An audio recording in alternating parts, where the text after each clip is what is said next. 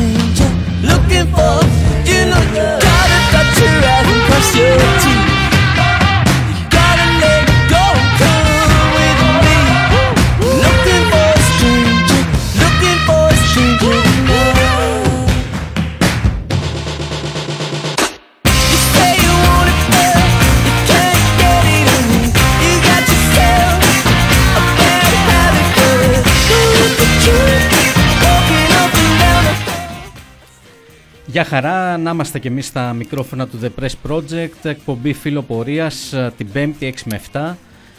Στο μικρόφωνο Φόντας Βαβά Δημητρίου, εκ μέρους της Επιτροπής Αλληλεγγύης Στρατευμένων, μεταφέροντας όλο το πνεύμα του δικτύου Ελεύθερον Φαντάνο Σπάρτακος. Η εκπομπή μας στη φιλόξενη συχνότητα του The Press Project, κάθε Τρίτη και 5η 6 με 7. Κάθε δεύτερο Σάββατο, το Φιλοπορίας, στη θεωρία, την ιστορία και τον πολιτισμό. Είμαστε μαζί σας μετά την προηγούμενη Πέμπτη που κάναμε εντός εισαγωγικών αργία λόγω της 25ης, αλλά αυτή με έναν τρόπο θα μας απασχολήσει αρκετά σήμερα, θα τα πούμε στη συνέχεια.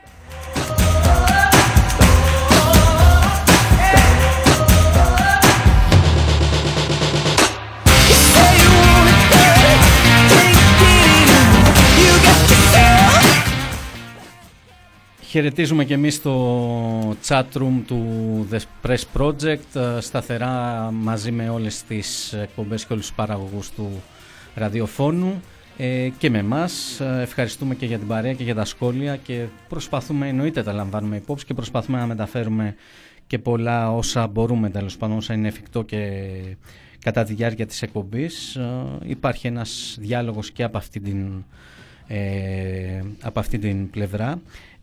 Όπως προείπα, θα μας απασχολήσει όμως η 25η για να καλύψουμε τα κενά, κυρίως κάνοντας μια γέφυρα. Μας απασχόλησε την προηγούμενη Τρίτη, συνομιλήσαμε ξανά με τον κύριο Γεράσιμο, είναι ο πατέρας του παιδιού του Κυριάκου που αυτοκτόνησε, ενώ ήταν φαντάρος, στο ΚΕΤΚ. Έχουμε αναδείξει το θέμα και συνεχίσαμε με τις αποκαλύψεις γύρω από αυτό, και κυρίως για τις ΕΔΕ που εξαγγέλλονται και τίποτα δεν φέρνουν. Την Πέμπτη, όπως προείπα, είχαμε την αργία της 25ης και υπολειτουργήσαμε, δεν βγήκαμε στον αέρα και εμείς όπως και οι υπόλοιπες εκπομπές. Μάλλον ο μηνάς βγήκε, αλλά τέλος πάντων λεπτομέρεια. Και την Τρίτη είχαμε μια συνομιλία, είχαμε μια συνέντευξη, ας πούμε, με τον Γιώργο Αυγερόπουλο, το γνωστό δημοσιογράφο που έχει βγάλει ένα εξαιρετικά ενδιαφέρον ντοκιμαντέρ, ταινία ντοκιμαντέρ, το Παρόντες, που είναι πάρα πολύ σημαντικό για την επικαιρότητα που είναι η πανδημία και η αντιμετώπιση του κορονοϊού. Βγάζει αρκετά ενδιαφέροντα το ίδιο το ντοκιμαντέρ. Είχαμε και μια ενδιαφέρουσα κουβέντα προχθές με τον Γιώργο Αυγερόπουλο. Είχε εξάλλου και μια πολύ μεγαλύτερη παρουσία στο The Press Project το προηγούμενο Σάββατο, αν δεν κάνω λάθος. Αυτή η παρουσία έγινε και για λόγους όχι ότι κρίνουμε ότι η εκπομπή Φιλοπορίας θα ήταν αυτή που θα διαφημίσει το ντοκιμαντέρ του Γιώργου Αυγερόπουλου. Έχει πολύ άπειρους δρόμους για να διαφημιστεί. Ήδη έλεγε, θα τα ακούσαμε φαντάζομαι, θα τα ακούσατε, ότι το έχουν δει στην πρώτη διανομή του, ας πούμε, διαδικτυακά πάντα, 70.000 άνθρωποι, καθόλου μικρό το νούμερο, αλλά κυρίως για να αναδείξουμε και εμείς αυτή τη διάσταση στα ζητήματα αντιμετώπισης του κορονοϊού και κυρίως τη σύνδεσή τους, την ταυτότητά τους με το πώς αντιμετωπίζεται ο κορονοϊός στην κοινωνία γενικά και πώς αντιμετωπίζεται ο στρατός.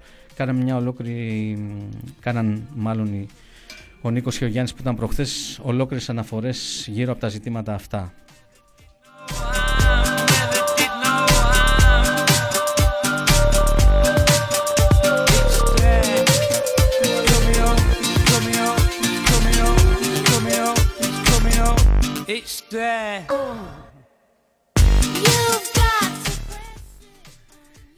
Πάμε στην 25η Μαρτίου, όχι από τερτύπη για την απουσία, αλλά ούτε για να καλύψουμε τα κενά όπως είπαμε, αλλά γιατί βγαίνουν μερικά ενδιαφέροντα σημεία τα οποία θέλουμε να αναδείξουμε στην πολιτική πλευρά της δράσης και της προβολής μας, όχι τόσο για τα ζητήματα μέσα στρατόπεδα, αλλά κυρίως για όλα αυτά, κυρίως τις πολιτικές που έρχονται και εφαρμόζονται και μέσα στα στρατόπεδα. Και ξεκινώντας, κυρίως δεν θέλουμε να φύγουν από την οπτική μας τρία ζητήματα. Το πρώτο ήταν μια μέρα που θέλανε να την παρουσιάσουν, εννοείται, σαν το μεγαλείο της εθνικής υπερηφάνειας, η οποία έγινε υπερηφάνειας του λαού μας, όπως λέγανε, η οποία έγινε κόντρα και ενάντια στο λαό μας. Έγινε με τον λαό απών. Έγινε σαν στην ουσία παρήλαση της αστυνομίας, με 4.000 αστυνομικούς, με ντρόουν, ελικόπτερα, ελεύθερους σκοπευτές, αποκλεισμούς και. Δηλαδή στην ουσία μια εμφάνιση, μια παρέλαση αστυνομοκρατίας, με το λαό στο στόχαστρο, ακόμα και από ελεύθερους σκοπευτές όπως είπα, και κυρίως με το λαό απών. Άρα η γιορτή αφορούσε τους βασιλιάδες, όχι όλους εμάς, όχι τον λαό που υποτίθεται πρέπει να αισθάνεται περήφανος από την πολυθρόνα του, από το σπίτι του, ενώ όλοι αυτοί γλένταγαν, εννοείται χωρίς κανένα περιορισμό, χωρίς κανένα μέτρο προστασίας κτλ, αλλά και μέσα στην απόλυτη χλιδί, κόντρα σε ό,τι περνάει αυτή τη στιγμή η κοινωνία, που ενέτεινε η πανδημία, αλλά και όχι μόνο. Η φτωχοποίηση ήταν παρούσα τα τελευταία 10 χρόνια, έχει φέρει πολύ ισχυρά πλήγματα, αλλά και με την πανδημία είναι πολύ γνωστά, τα συζητάμε κάθε μέρα μεταξύ μας. Αυτή σε ένα πλαίσιο χλειδής στην ουσία θύμισε το «αν δεν έχουν ψωμί ας φάνε παντεσπάνι».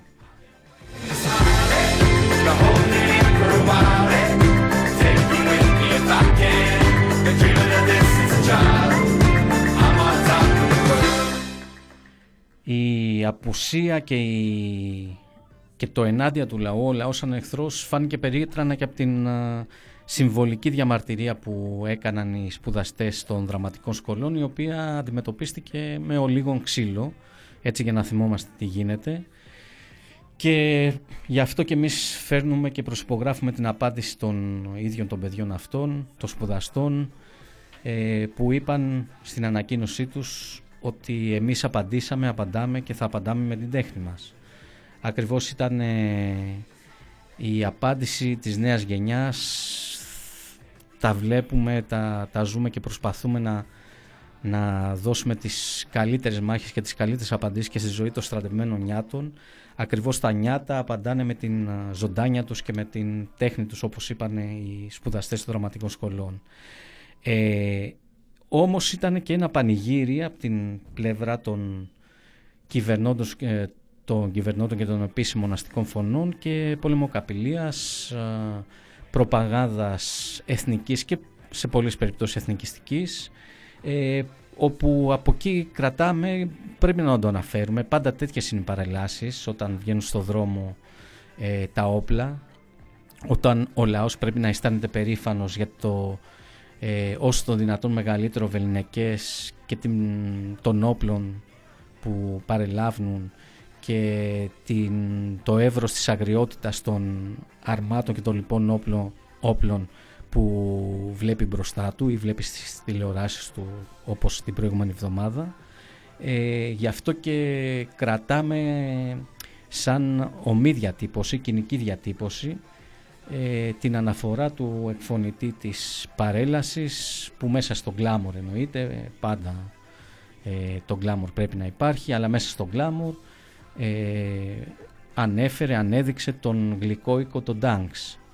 Δηλαδή οι επιζώντες της επταετίας των βασανισμών της Χούντας θα τρίξαν στο άκουσμα αυτής της εκφώνησης, αυτής της πρότασης από τον εκφωνητή, πολύ περισσότερο, και πάρα πολλοί πρόσφυγες που στο άκουσμα όχι μόνο των τάνξ αλλά κυρίως των στρατιώτες, των αεροπλάνων, των πολεμικών αεροπλάνων πάνω από την Αθήνα, και τη μέρα της παρέλασης κυρίως, αλλά και τις προηγούμενες μέρες με τις πρόβες, ανατρίχιαζαν στο άκουσμά τους ακριβώς επειδή θυμόντουσαν τις καταστάσεις που αυτοί οι ήχοι φέρναν στη ζωή τους. Φέρναν συντρίμμια, φέρναν όλεθρο, φέρναν θανάτους, φέρναν την μεγαλύτερη δυστυχία στη ζωή τους, που τελικά ένα μέρος από αυτούς τους έφερε στην Ελλάδα και γενικότερα στην Ευρώπη, στην ξενιτιά και την προσφυγιά. Αυτός ο γλυκός ήχος, όπως αναφέρθηκε το Ντάνξ, αυτός ο γλυκός ήχος είναι που ακριβώς θα αναδείξουμε και στη συνέχεια της εκπομπής. Έχουμε πολύ, πολύ μεγάλης σημασίας γεγονότα, εξελίξεις, αλλά κυρίως και ασκήσεις, πολεμικές ασκήσεις, θα αναφερθούμε στη συνέχεια, που με έναν τρόπο πρέπει να γίνουν αντικείμενο και για την παρέμβασή μας και τη συζήτησή μας μέσα στα στρατόπεδα, αλλά πολύ περισσότερο και έξω από αυτά. Είναι γενικότερο το θέμα. Συνεχίζουμε.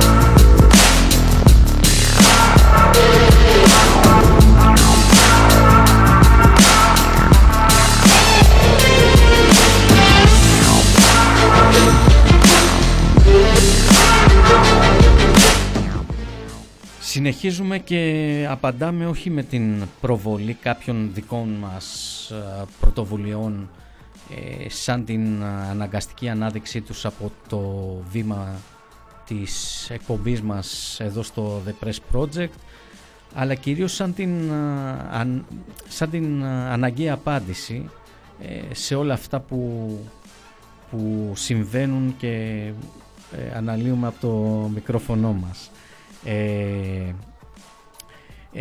Κυρίως θέλω να αναφερθώ επομένως στην πρωτοβουλία για τις 17 Τετάρτου, που πλέον σήμερα 1η του μήνα έχουμε μπει στο μήνα υλοποίησης, τον Απρίλιο. Εδώ και κάποιες μέρες συλλογικότητες, πολιτικές δυνάμεις, φοιτητικά σχήματα, συλλογικότητες από την εργασία, από εργατικά σχήματα κλπ. Μετά από 2 συσκέψεις διαδικτυακές λόγω της κατάστασης, ήρθαν σε συμφωνία για να διοργανώσουν πανελλαδικά κιόλας στις 17 Τετάρτου την αντιπολεμική, αντιμιλιταριστική ημέρα δράσης ενάντια συγκεκριμένα στην αύξηση της θητείας με αιχμή αυτή και την πολεμοκαπηλεία, το γενικότερο κλίμα. Αναφέρθηκα και στην αρχή σε σχέση με την 25η Μαρτίου το πώς διαφήμισαν την παρέλαση των αρμάτων. Όλη αυτή την κατάσταση παλεύουμε να την αντιμετωπίσουμε, είναι αυτή που μας μαυρίζει τη ζωή, που κόβει λεφτά από τις ανάγκες μας, από την υγεία μας, από την παιδεία μας, για να τα δώσει για Ραφάλ, για να τα δώσει για φρεγάτες, για να τα δώσει αναβαθμίσεις όπλων. Είναι αυτή που έρχεται σε συμπλήρωμα του μαύρου μέλλοντος που τάζουν στην νεολαία, που χτίζουν για την νεολαία, της ανεργίας και της επισφαλούς εργασίας, της μεγαλύτερης παραμονής στο στρατό με την αύξηση της θητείας, εννοώ, και κυρίως της παράπλευρης οικονομικής επιβάρυνσης των οικογενειών τους, της πρόσληψης αντί για γιατρούς, της πρόσληψης μισθοφόρων, ΕΠΟΠ, της δημιουργίας δηλαδή στην ουσία τα επόμενα χρόνια ενός πιο σίγουρα, όχι αμιγώς, αλλά σίγουρα μεγάλου κομματιού μισθοφορικού στρατού στα πλαίσια του ελληνικού στρατού. Όλα αυτά προσπαθούμε να τα αντιμετωπίσουμε, όλα αυτά προσπαθούμε να τα απαντήσουμε κινηματικά και στον δρόμο, με μεγάλη εξόρμηση για τις επόμενες μέρες, 2-2,5 εβδομάδες που απομένουν. Ήδη έχει ξεκινήσει και με μεγάλες κινητοποιήσεις, όχι μία στην Αθήνα, αλλά μεγάλες κινητοποιήσεις τουλάχιστον στις βασικές πόλεις, Αθήνα, Θεσσαλονίκη, Πάτρα και αλλού, που θα βγουν στις 17 Τετάρτου. Είναι ακριβώς για να μην περάσει, να μην εφαρμοστεί η αύξηση της θητείας. Είναι μεγάλο χτύπημα για την νεολαία, είναι μεγάλο χτύπημα για την λαϊκή οικογένεια και πολύ περισσότερο είναι στη συνέχεια των χτυπημάτων που έχουν εξαγγείλει για την στράτευση στα 18. Πολύ σημαντική εξέλιξη, πρέπει να αντιπαλέψουμε από τώρα σαν δίδυμο με την αύξηση της θητείας, όπως και την έμεση στράτευση των γυναικών στα πλαίσια των εθνοφυλακών κτλ. Όχι στα εξοπλιστικά προγράμματα, όχι στο ΝΑΤΟ και τον πόλεμο, όχι στον ανταγωνισμό Ελλάδας-Τουρκίας και όχι στην πολεμική προετοιμασία για τις ΑΟΣ, τα ενεργειακά κοιτάσματα και τον έλεγχο των θαλασσίων δρόμων. Απέναντίας αγώνας για την ειρήνη, εννοείται κονδύλια, όχι για τα εξοπλιστικά, και κονδύλια για την παιδεία, την υγεία κτλ., τις κοινωνικές ανάγκες, και πολύ περισσότερο και στο πεδίο της παιδείας, όχι μαθήματα και έρευνα για εξοπλισμούς, για όπλα, για θάνατο, αλλά ακριβώς για τις κοινωνικές ανάγκες, την εξυπηρέτηση όλων των ανθρωπίνων αγκών στα πλαίσια πλέον της αύξησης της τεχνολογίας και του κόσμου που βρισκόμαστε.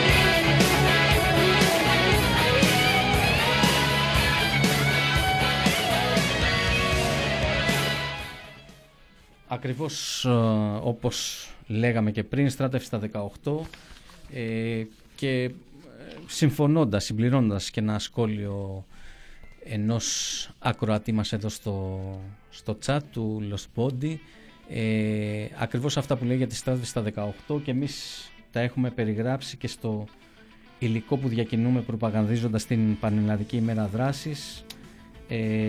Ακριβώς λέμε ότι η νεολαία είναι η στράτευση στα 18 και Η αύξηση της στρατιωτικής θητείας αποτελεί ουσιαστικό πλήγμα στα δικαιώματα της νεολαίας, επιβαρύνει οικονομικά τις οικογένειες των στρατευμένων, δημιουργεί κλίμα μιλιταριστικής και εθνικιστικής λοβοτομίας. Λέμε συγκεκριμένα επομένως, αντί ο νέος να παίρνει την πανεπιστημιακή γνώση και να έρχεται σε επαφή με τις τάσεις αμφισβήτησης, θα περνά την πύλη του στρατοπέδου και θα παραδίδεται στο μιλιταρισμό και τους καραβανάδες. Καταπίεση, οικονομική εργασιακή εκμετάλλευση, συντριβή της προσωπικότητας και της αξιοπρέπειας, εκπαίδευση στην υποταγή και στην κάθε εξουσία κλπ. Συμφωνούμε, αλλά προφανώς πρέπει να είμαστε ακόμα και πιο δραστήριοι, ακόμα πιο ζωντανοί, ακόμα πιο κάθετοι απέναντι σε όλα αυτά, στην ανάδειξή τους και κυρίως στην κινηματική τους απάντηση. Άνοιξα έτσι και κυρίως ανέφερα, όπως προείπα, και την προσπάθειά μας για την Πανελλαδική ημέρα δράσης, γιατί σε συνέχεια και της ημέρας της 25ης, πιανόμενος από τα μηνύματα που στείλαν οι υπόλοιποι ηγέτες, οι Ευρωπαίοι ηγέτες, αλλά και όχι μόνο, και ο Μπάιντεν έστειλε και διάφορες άλλες ηγέτες από διάφορες άλλες χώρες, από το Ισραήλ κλπ. Θέλουμε να κρατήσουμε και να αναδείξουμε μερικά, κυρίως για την ανάλυση και τη συνέχειά τους. Από την άποψη ότι ήδη από τα μηνύματα της 25ης αναφέρεται, θα μείνουμε περισσότερο στο μήνυμα του Biden. Η παρέμβαση Μακρόν ανέδειξε κυρίως την ιστορική πλευρά των σχέσεων Ελλάδας και Γαλλίας, κυρίως πατώντας και φυσικά στο σήμερα, που όχι μόνο στα πλαίσια του ΝΑΤΟ, όχι μόνο στα πλαίσια της Ευρωπαϊκής Ένωσης, αλλά κυρίως και σε μια ειδική κοινή ελληνογαλλική προσπάθεια έκφρασης κοινών συμφερόντων στην Ανατολική Μεσόγειο. Αυτό που συζητάνε πολύ, ότι υπάρχει μια μεγαλύτερη ταύτιση και απέναντι στην Τουρκία. Ο Μακρόν στην ουσία εξήγηλε ακόμα θερμότερες σχέσεις με την Ελλάδα και πολύ περισσότερο στρατιωτική συνεργασία κτλ. Υπήρχε και μια μεγάλη συνέντευξη του Μακρόν την προηγούμενη μέρα στην ΕΡΤ. Από εκεί αντλούμε συμπεράσματα και επομένως και με πολύ μεγαλύτερη στρατιωτική συνεργασία. Μην ξεχνάμε την τεράστια αγορά, δεν είναι καθόλου μικρά την ελληνική αγορά των Ραφάλ, και πολύ περισσότερο ότι επίκειται και είναι ανοιχτός ο διαγωνισμός για τις φρεγάτες, που εννοείται και οι Γάλλοι είναι από τους μεγάλους παίκτες, από τους μεγάλους, με μεγάλες πιθανότητες, πιθανούς πολιτές. Επομένως οι δεσμοί δεν είναι μόνο ιστορικοί, είναι και τωρινή και φυσικά είναι και ηλική. Αλλά ας μείνουμε στο Biden, γιατί από εκεί θα επεκταθούμε και σε μια γενικότερη ματιά στις διεθνείς εξελίξεις, που όχι απλώς έχουν μεγάλο ενδιαφέρον, εγκυμονούν φοβερούς κινδύνους.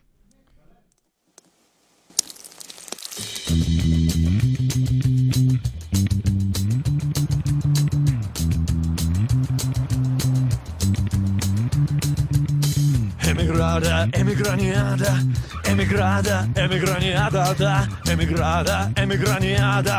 We come and rougher every time. We come and rougher.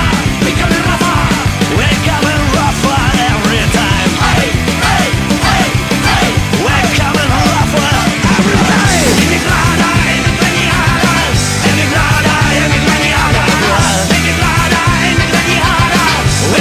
and rougher every time.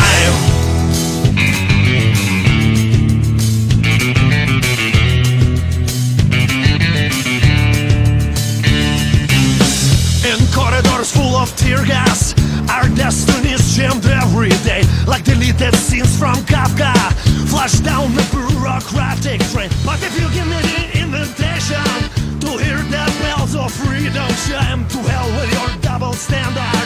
We're coming rougher every time. We're coming rougher. We're coming rougher every time. Hey. We're coming rougher every time.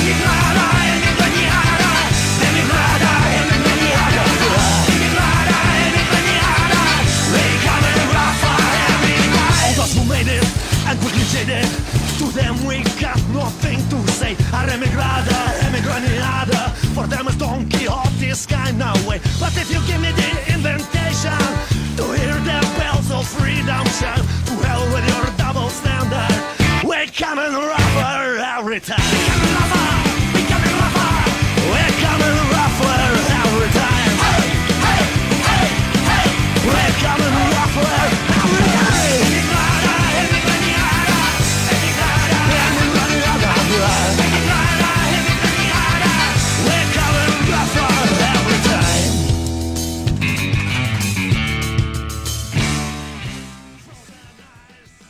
Ξανά μαζί, φίλο πορείας, κάθε Τρίτη και Πέμπτη στις 6 με 7 στη φιλόξενη συχνότητα του The Press Project Radio. Ξεκινήσαμε με μια ματιά, μια επισκόπηση της 25ης Μαρτίου, των σημείων που άφησε και κυρίως το θέλαμε σαν απαραίτητο πρόλογο για να σχολιάσουμε τις διεθνείς εξελίξεις, μιας που και από εκείνη την ημέρα, από την 25η, με τα μηνύματά τους οι διεθνείς ηγέτες περιέγραψαν σχέσεις, περιέγραψαν στοχεύσεις και με έναν τρόπο περιέγραψαν και εξελίξεις. Κυρίως εντάσσονται οι τοποθετήσεις τους σε εξελίξεις που έρχονται και ήδη προχωράνε. Είχαμε κάνει μια εκπομπή πριν ένα μήνα περίπου, όπου σε συνεργασία με τον δημοσιογράφο των διεθνών Κώστα Ράπτη προσπαθούσαμε να ανιχνεύσουμε αν όντως υπάρχει ένα νέο τοπίο στις διεθνείς σχέσεις, τις αλλαγές που ενδεχομένως σκέφτεται ή θα φέρει η Προεδρία Μπάιντεν σε μια σειρά μέτωπα, σε μια σειρά στοχεύσεις και στη βασική στόχευση του αμερικάνικου ιμπεραλισμού, και κυρίως υπό τη μορφή ερωτήματος, για να είμαστε και σε επαφή με την πραγματικότητα και την πραγματική κίνηση ιδεών, σε μορφή ερωτήματος αν όντως υπάρχει. Συνεχίζουμε σήμερα, όπως είπα, κινούμενοι από την 25η, από την άποψη ότι όντως έχουμε αρκετές εξελίξεις και μια μεγαλύτερη διαφάνεια στο τοπίο, μια μεγαλύτερη καθαρότητα στο τοπίο που βλέπουμε τα πράγματα, που υπάρχουν τα πράγματα, που υπάρχουν οι τοποθετήσεις. Ξεκινάμε με τον Biden την 25η, που ανάμεσα στα άλλα χαλαρά και υπέροχα για τις σχέσεις του κτλ, συνεχίζει ότι στα σοβαρά, ας πούμε, και τα ουσιώδη, ότι η Ελλάδα είναι κρίσιμο σύμμαχος στο ΝΑΤΟ και φίλος των ΗΠΑ και ηγέτιδα δύναμη για την ειρήνη και την ευημερία στις περιοχές της Ανατολικής Μεσογείου, της Μαύρης Θάλασσας και των Δυτικών Βαλκανίων. Οι ΗΠΑ καλωσορίζουν τη δέσμευση της Ελλάδας να φιλοξενήσει τις δραστηριότητες ναυτικής υποστήριξης του Αμερικανικού πολεμικού ναυτικού στον κόλπο της Σούδας στην Κρήτη και τις δυνάμεις προσωρινής παραμονής των ΗΠΑ σε άλλα μέρη στην Ελλάδα. Θα δούμε και πόσο προσωρινή είναι αυτή, βέβαια. Μέσω του συνεχιζόμενου στρατιωτικού διαλόγου, συνεχίζει το μήνυμα του Biden, έχουμε αναβαθμίσει τη σχέση μας σχεδόν από κάθε άποψη. Έχουμε επιταχύνει την πρόοδο στο να καταστήσουμε την περιοχή περισσότερο ασφαλή και έχουμε αυξήσει το εμπόριο και τις επενδύσεις που φέρνουν θέσεις εργασίας και ευημερίας στους ανθρώπους των εθνών μας και στον κόσμο. Τα διάβασα ακριβώς όπως αναφέρθηκαν στην δήλωση Biden, για να έχουμε και την ακριβή σημασία των λέξεων, την ακριβή απόδοση του μηνύματος, από την άποψη ότι να, ας πούμε, αποφύγουμε δύο κινδύνους. Το ένα είναι ακριβώς σε αυτές τις λέξεις η αξιοποίησή τους σαν την απόδειξη ότι η ΗΠΑ είναι ένας ισχυρός σύμμαχος της Ελλάδας και στα σχέδια που κάνει η Ελλάδα τα επεκτατικά, επιθετικά και με έναν τρόπο πολεμικά επικίνδυνα σχέδια που κάνει και η Ελλάδα μονομερώς στην Ανατολική Μεσόγειο και το Αιγαίο. Επομένως είναι ένας σύμμαχος, το οποίο δεν προκύπτει και ιστορικά αλλά κυρίως και στις μέρες μας. Απλά είναι σαφές ότι αναδεικνύει τη σημασία που έχει πλέον ο ελληνικός χώρος για την παρουσία των ΗΠΑ και του ΝΑΤΟ, και κυρίως τα σχέδια της περικύκλωσης Ρωσίας και των πολεμικών σεναρίων αντιμετώπισης του του ρωσικού κινδύνου και τέλος πάντων των ρωσικών πολιτικών απέναντι στον πολιτισμένο και ευνομούμενο κόσμο το δυτικό και τον κόσμο των χωρών του ΝΑΤΟ. Αυτά τα λένε στις επίσημες ανακοινώσεις βέβαια, έτσι, δεν είναι δικά μου. Πλέον σε όλες τις τα φόρα τους και τις συνόδους τους το ΝΑΤΟ φωτογραφίζει τη Ρωσία σαν τον πλέον επικίνδυνο αντίπαλο που παίζει εκτός πλαισίου. Αυτό είναι το νόημα των χαρακτηρισμών τους, καθώς επίσης και την Κίνα σαν πλέον όχι απλά ένα ενδυνάμει αντίπαλό τους, αλλά σαν ένα πραγματικό και άμεσο σοβαρό κίνδυνο που πρέπει να αντιμετωπίσουν. Είναι αναβάθμιση και στα λόγια και στις πράξεις, όπως θα πούμε παρακάτω, απέναντι στις δύο μεγάλες άλλες δυνάμεις εκτός ΝΑΤΟ, και ακριβώς αυτή με έναν τρόπο όχι η στροφή, είναι ακριβώς η συνέχεια της αμερικανικής πολιτικής από τον Μπάιντεν, συνέχεια μετά τον Τραμπ, πλέον οι προετοιμασίες περικύκλωσης της Ρωσίας και πολεμικές προετοιμασίες εννοώντας, περικύκλωσης της Ρωσίας και απομόνωσης οικονομικά Ρωσίας και Κίνας όχι απλά θα σταματήσουν, αλλά ίσα ίσα και θα προχωρήσουν και θα ενταθούν. Σε αυτό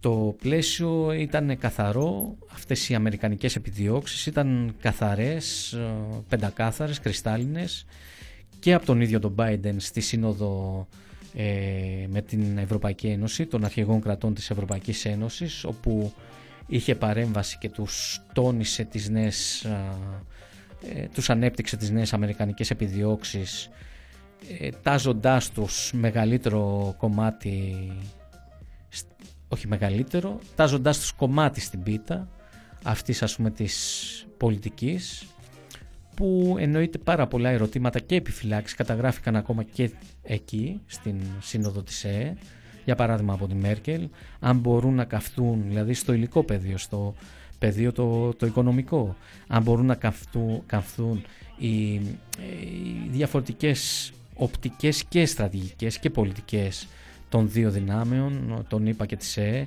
σε μια σειρά ζητήματα. Υπήρχαν επιφυλάξεις, αλλά η αμερικανική πολιτική ήταν καθαρά, όπως υπήρχαν και τίτλοι, τους έτρεξε στα δόντια κτλ. Αλλά και η εξειδίκευσή τους ακόμα περισσότερο από τον Μπλίνκεν στη σύνοδο των υπουργών εξωτερικών της ΕΕ, που αντίστοιχα ήταν ότι πλέον οι ΗΠΑ προχωράνε με γοργούς ρυθμούς και χωρίς κανένα δισταγμό, και η Ευρώπη καλά θα κάνει να ακολουθήσει, ακριβώς για να έχει και μια σύμπλευση με τον ηγεμόνα που ξαναμπαίνει στη θέση οδηγού, αλλά κυρίως για να έχει και κομμάτι από την πίτα. Σε αυτό προφανώς υπάρχουν μια σειρά, θα ακολουθήσουν μια σειρά τοποθετήσεις, επανατοποθετήσεις και ξεκαθαρίσματα και από την πλευρά της Ευρωπαϊκής Ένωσης, αλλά η τάση ακριβώς αυτή που χαρακτηρίζουμε συνεχώς επικίνδυνη, όχι μόνο γενικά η ιμπεριαλιστική πολιτική γενικά για τους λαούς, αλλά και ειδικότερα όπως το περιέγραψε ακριβώς και στο μήνυμά του Biden, στην Ανατολική Μεσόγειο, τα Βαλκάνια και την Μαύρη Θάλασσα, αυτές οι εξελίξεις φέρνουν ακριβώς αυτή την περιοχή που, ας πούμε, στο κέντρο της είναι ο χώρος μας, είναι η Ελλάδα, φέρνουν στο επίκεντρο και στη φωτιά την περιοχή μας.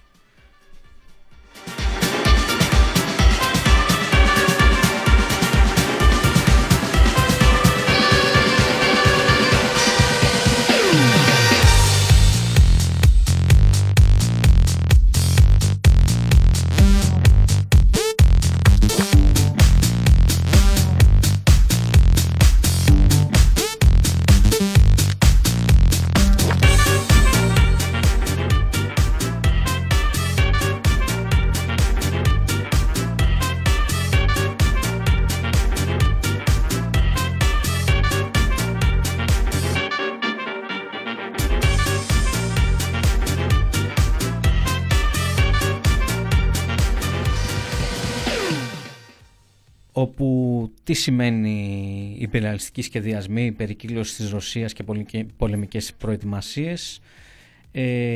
Σημαίνει, για παράδειγμα, άσκηση Defender Europe του 2021. Είναι μια άσκηση που γίνεται κάθε χρόνο, η οποία φέτος το 2021 στην ουσία θα αναδείξει τη συμβολή του λιμανιού της Αλεξανδρούπολης, και επομένως της Ελλάδας σαν κομβικό μέρος της ανάπτυξης της επιθετικής δύναμης του ΝΑΤΟ. Μιλάμε για μια άσκηση πολλών μηνών, στην ουσία με διάφορα σκαμπανεβάσματα, θα κρατήσει 6 μήνες μέχρι τον Αύγουστο του 2021. Και παρένθεση, μιλώντας πάντα σε καιρό πανδημίας, εννοείται και η περιοχή και όλες οι χώρες και όλος ο κόσμος βρίσκεται υπό την απειλή της πανδημίας. Ο COVID υπάρχει δυστυχώς και πολύ τραγικά ακόμα. Άρα μιλάμε για μια πολύμηνη άσκηση που ακριβώς φωτογραφίζει και δεν το κρύβει την επιθετική διάσταση του ΝΑΤΟ απέναντι στη Ρωσία. Για την ακρίβεια, πάλι για να είμαστε ακριβείς στις λέξεις, σκοπός της άσκησης είναι ακριβώς η δοκιμή των επιθετικών σχεδίων των ΗΠΑ και του ΝΑΤΟ εναντίον της απειλής της Ρωσίας και συγκεκριμένα στην περιοχή των Βαλκανίων, των χωρών της Μαύρης Θάλασσας και των χωρών της Βαλτικής. Είναι μια άσκηση με συμμετοχή 19 χωρών, με συμμετοχή των 3 μικρών χωρών της Βαλτικής που είναι ακριβώς δίπλα και μέσα σχεδόν, χαριτολογώντας για το χάρτη, στο ρωσικό έδαφος, με σχεδόν όλες τις ευρωπαϊκές, εννοείται την Ελλάδα και εννοείται με αιχμή του δόρατος τις ίδιες τις ΗΠΑ.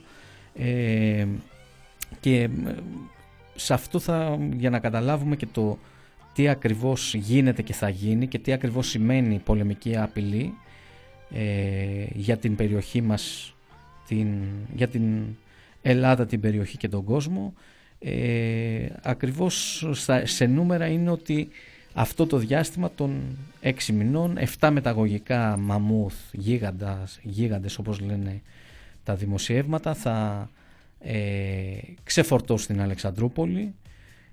Θα περάσουν συνολικά για την άσκηση 37.000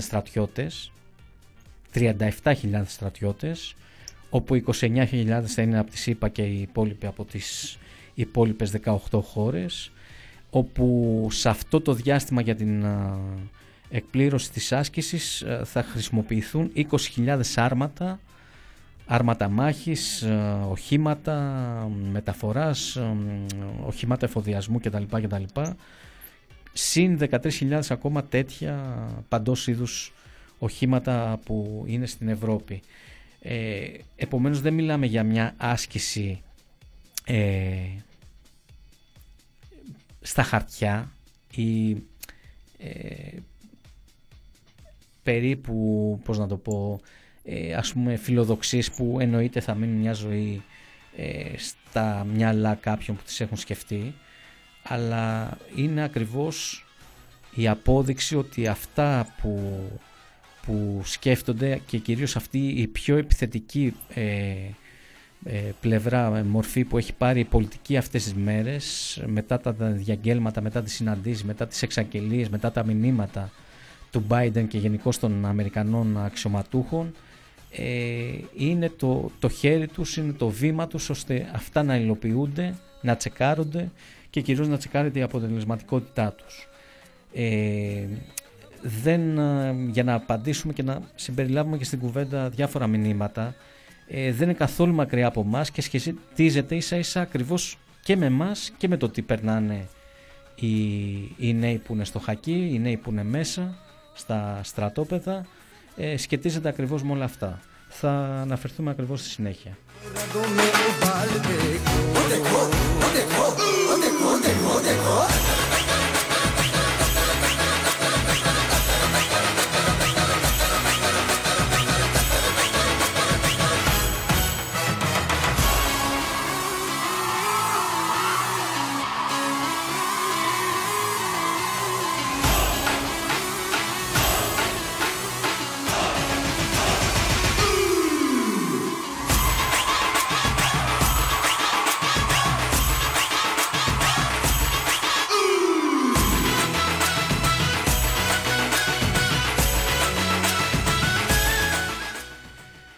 Μας αφορά και έχει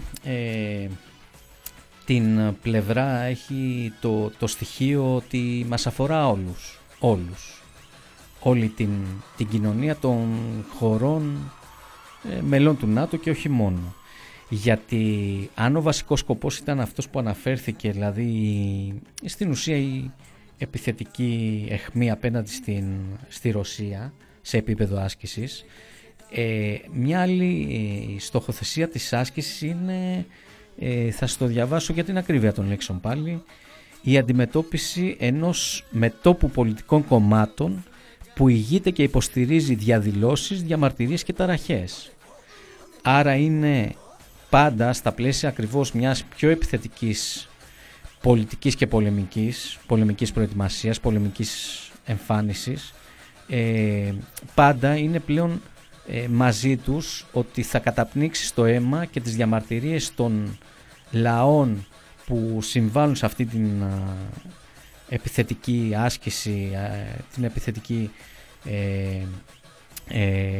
αιχμή απέναντι στη Ρωσία, θα καταστήλει τους λαούς που πιθανά διαμαρτύρονται, θα καταστήλει τους λαούς που εξεγείρονται απέναντι σε αυτή την άδικη, επικίνδυνη και κυρίως καταδικαστική και θανατηφόρα πολιτική των κρατών χωρών μελών του ΝΑΤΟ, και ακριβώς θα έρθει αντιμέτωπη και με το ίδιο το κομμάτι αυτής της πλευράς της άσκησης και στην ουσία του ίδιου του χαρακτήρα του ΝΑΤΟ, δηλαδή την καταστολή των λαών, την καταστολή των κινημάτων, την καταστολή κάθε διαμαρτυρίας, κάθε διαδήλωσης που μπορεί να μπει εμπόδιο, μπορεί να μπει φραγμό στα σχέδιά του. Και μας αφορά γι' αυτό όλους, και η άσκηση συγκεκριμένη αλλά και γενικά το ΝΑΤΟ, η αντινατοϊκή, αντιπολεμική ρητορική και πάλι δεν είναι καθόλου στα χαρτιά, δεν είναι καθόλου στα μυαλά κάποιων ανθρώπων. Είναι αυτά, γίνονται κάθε μέρα και πρέπει και εμείς ακριβώς να αναβαθμίσουμε την απάντησή μας και τη στάση μας. Και κυρίως μας αφορά από την άποψη ότι, όπως είπαμε και πριν, η αύξηση της θητείας θα προσθέσει 3 μήνες στην πλάτη των νέων ανθρώπων που θα μπουν από τον επόμενο μήνα, από το Μάη, αλλά θα προσθέσει και ένα οικονομικό βάρος στην λαϊκή οικογένεια για να υποστηρίξει όλο αυτό. Είχαμε συζητήσει και μελετήσει το οικονομικό κόστος κάθε μήνα για μια οικογένεια αν έχει ένα μέλος της στο στρατό. Είναι κάποιες λίγες, είναι αρκετές, μάλλον εκατοντάδες ευρώ, δεν θυμάμαι το ακριβές νούμερο, αλλά κυρίως μας αφορά γιατί η εξειδίκευσή του εδώ στη χώρα έρχεται και γίνεται εντατικοποίηση για όλες τις μονάδες, κυρίως της Βορείου Ελλάδος, στη Βόρεια Ελλάδα, φοβερή εντατικοποίηση μέσα, να είναι όλα αυτό που λέμε προβλεπέ, να γίνονται όλα στην εντέλεια, και κυρίως ειδικά στις μέρες του COVID, επειδή και μια σειρά στρατόπεδα ετοιμάζονται να φιλοξενήσουν και αυτή την παρουσία των νατοϊκών στο πέρασμά τους προς τα βορειότερα που θα γίνεται και η βασική διεξαγωγή της άσκησης, σημαίνει και συνοστισμό, σημαίνει 1002. Σημαίνει επίσης συμμετοχή της Ελλάδας, δηλαδή αυτή τη στιγμή κάποιοι Έλληνες φαντάροι που υπηρετούν στο ναυτικό βρίσκονται, σίγουρα βρέθηκαν τις προηγούμενες μέρες στην Μαύρη Θάλασσα, δηλαδή σχεδόν στα σύνορα της Ρωσίας, απ' έξω στα ανοιχτά των νερών των υδάτων της Ρωσίας, σε μια άλλη μικρότερη βέβαια άσκηση, υπομέρος της γενικότερης, του ναυτικού στη Μαύρη Θάλασσα, μια ελληνική πυραυλάκατο συμμετείχε. Επομένως και η προσπάθεια του ελληνικού κράτους για αναβάθμιση έρχεται μέσα ακριβώς από αυτή την επικίνδυνη πολεμική προετοιμασία, γύρω πάντα σε σύμπλευση με το γενικότερο ιμπεριαλιστικό νατοϊκό σχέδιο.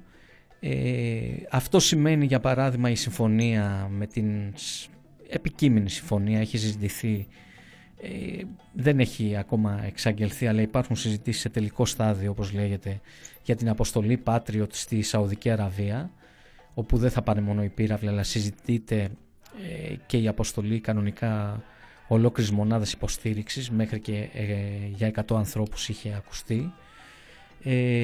Αυτή ακριβώς η πολιτική από την πλευρά του ελληνικού κράτους, σε σύμπλευση με τα ανατοϊκά σχέδια, είναι η αποστολή Ελλήνων φαντάνων στο Μάλι, που η επικαιρότητα λέει δύο πλευρές, δύο σκόλια από αυτή αντλούμε, ότι στο Μάλι σκοτώθηκαν 19 άμαχοι σε γάμο επειδή βομβάρδισε η γαλλική αεροπορία, νομίζοντας ότι είναι αντίπαλοι, ότι είναι εχθροί, βομβαρδίζουν αβέρτα, βομβαρδίζουν όποιον να είναι, και τελικά μετά από, και εγώ δεν θυμάμαι πόσο καιρό, βγήκε ο ΟΗΕ και είπε ότι τελικά ήταν όντως άνθρωποι που γλεντούσαν σε ένα γάμο σε ένα μικρό χωριό στην περιοχή του Σάλεχ.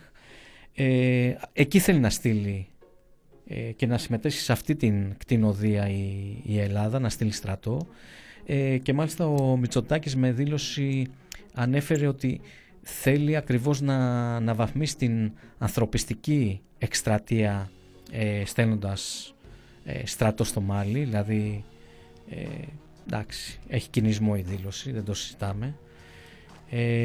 Αυτή ακριβώς την πολιτική έχει, όταν αυτή την πολιτική εννοώ στα πλαίσια της υπεραλιστικής νατοικής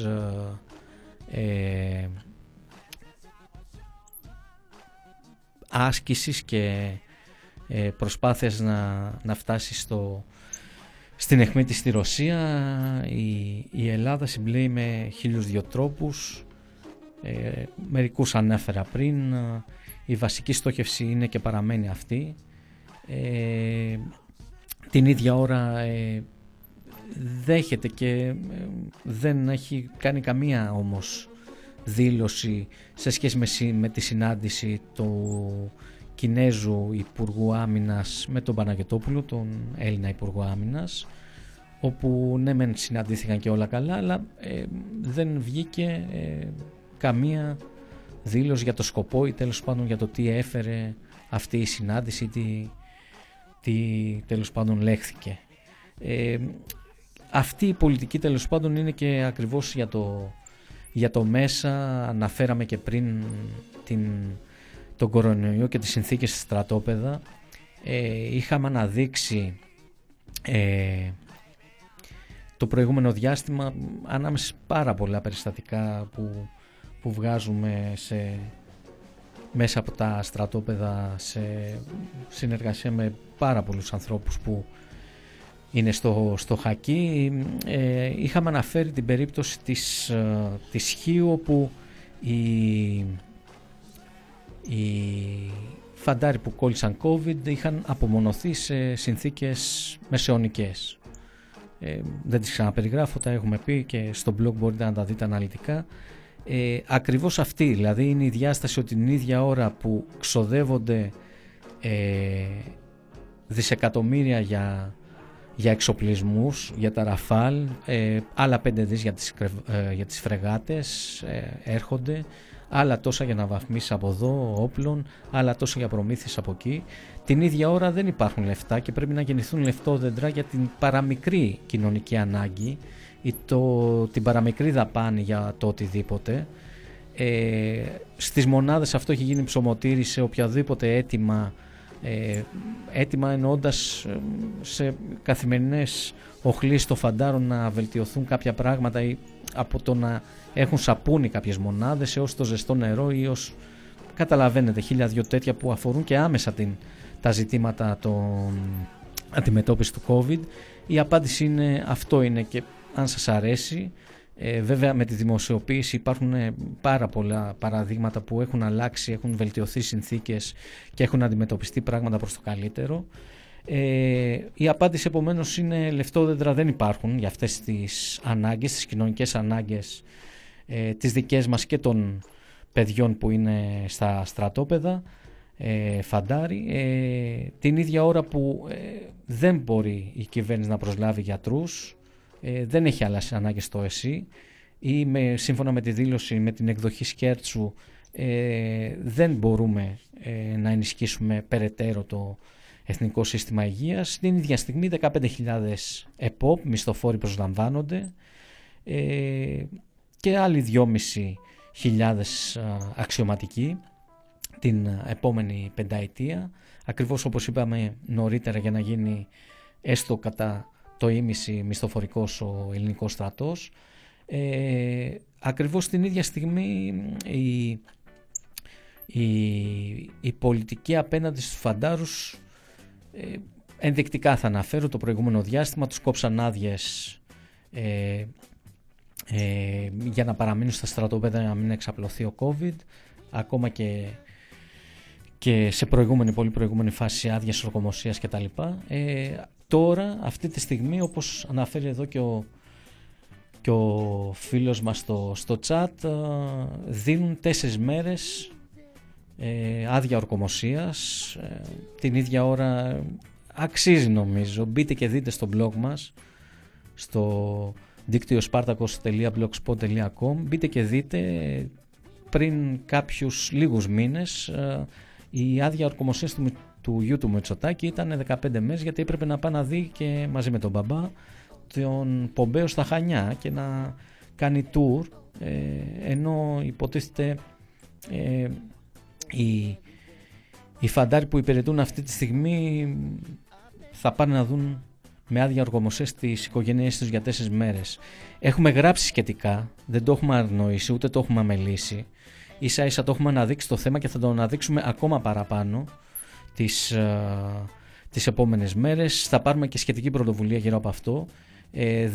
Οι φαντάροι είναι πολίτες με χακί, δεν κάνουμε βήμα πίσω από κανένα δικαίωμά τους, από καμία ανάγκη τους και από κανένα αγώνα τους. Καμία φωνή δεν μπορεί να φημωθεί.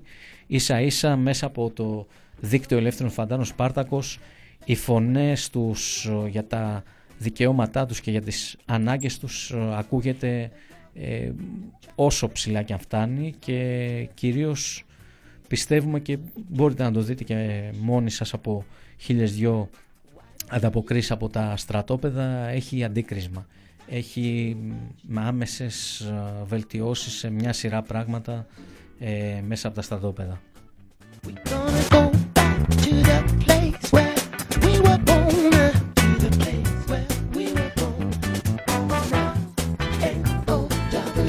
Things and hit the road.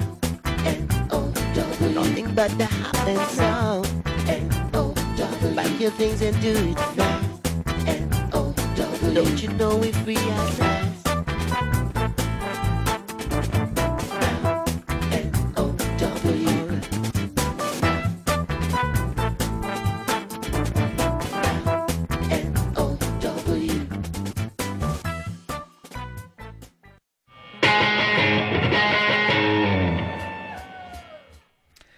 Επομένως, φίλε της 69 σειράς, δηλαδή, όχι απλά λέμε, και στην εκπομπή λέμε και τα έχουμε πει και για προηγούμενες σειρές που είχαν αντίστοιχα προβλήματα, ίσως και μεγαλύτερα, ανέφερα κόψιμο αδειών και τέτοια, αλλά και για αυτή τη σειρά και για τη σειρά σας λέμε, και όπως είπα θα πάρουμε και πρωτοβουλίες σχετικές.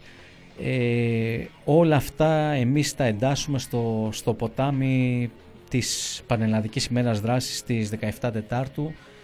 Θα προσπαθήσουμε να βγάλουμε στο δρόμο να ακουστούν όλες οι φωνές της αντιπολεμικής, αντιμιλιταριστικής, αντιμπειραλιστικής πάλης, ακριβώς για τα δικαιώματα και των φαντάρων. Όπως αναφέρουμε, πάλι ανατρέχω στο υλικό της ημέρας, στο σκεπτικό μας και στα αιτήματά μας είναι επιγραμματικά, όπως το γράφουμε: ελεύθερη ζωή, όχι από τα 18 στο χακί, όχι στον κόψιμο των αναβολών. Είμαστε ενάντια στην αντιδραστική αναδιάρθρωση της εθνοφυλακής και στη δράση ταγμάτων εθνοφυλακής της πόλης. Αντιστεκόμαστε στα σχέδια να αντίσουν τις φτωχές γυναίκες στα χακί. Ναι, και αυτό το σχέδιο υπάρχει για την εθνοφυλακή, την αναβάθμισή της και την ένταξη των γυναικών σε αυτή και την στράτευση στα 18. Επίσης υπάρχουν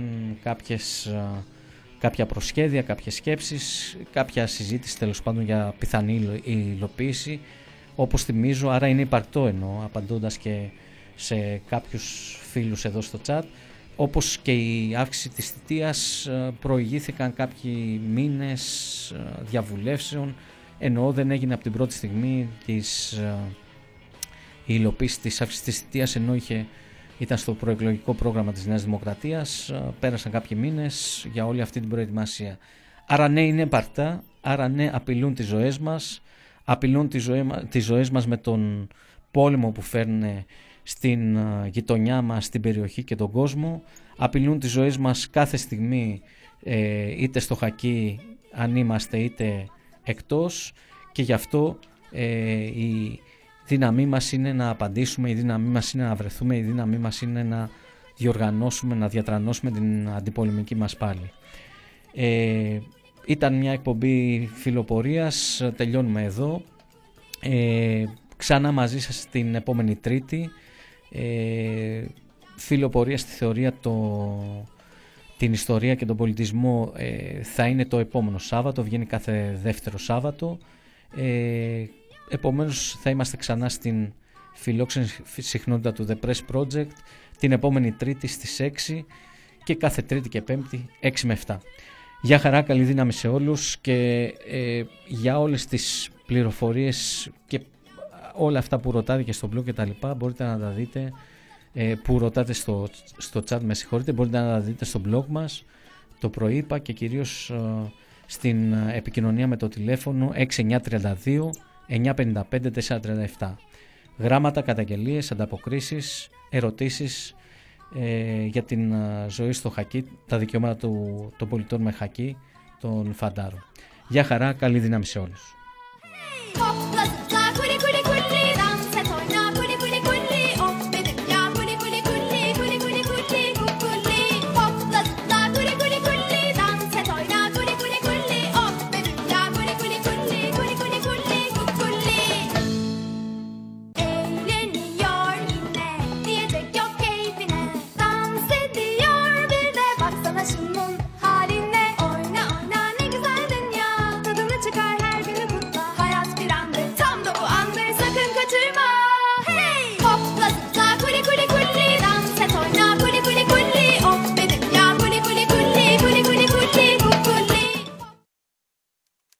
pressproject.gr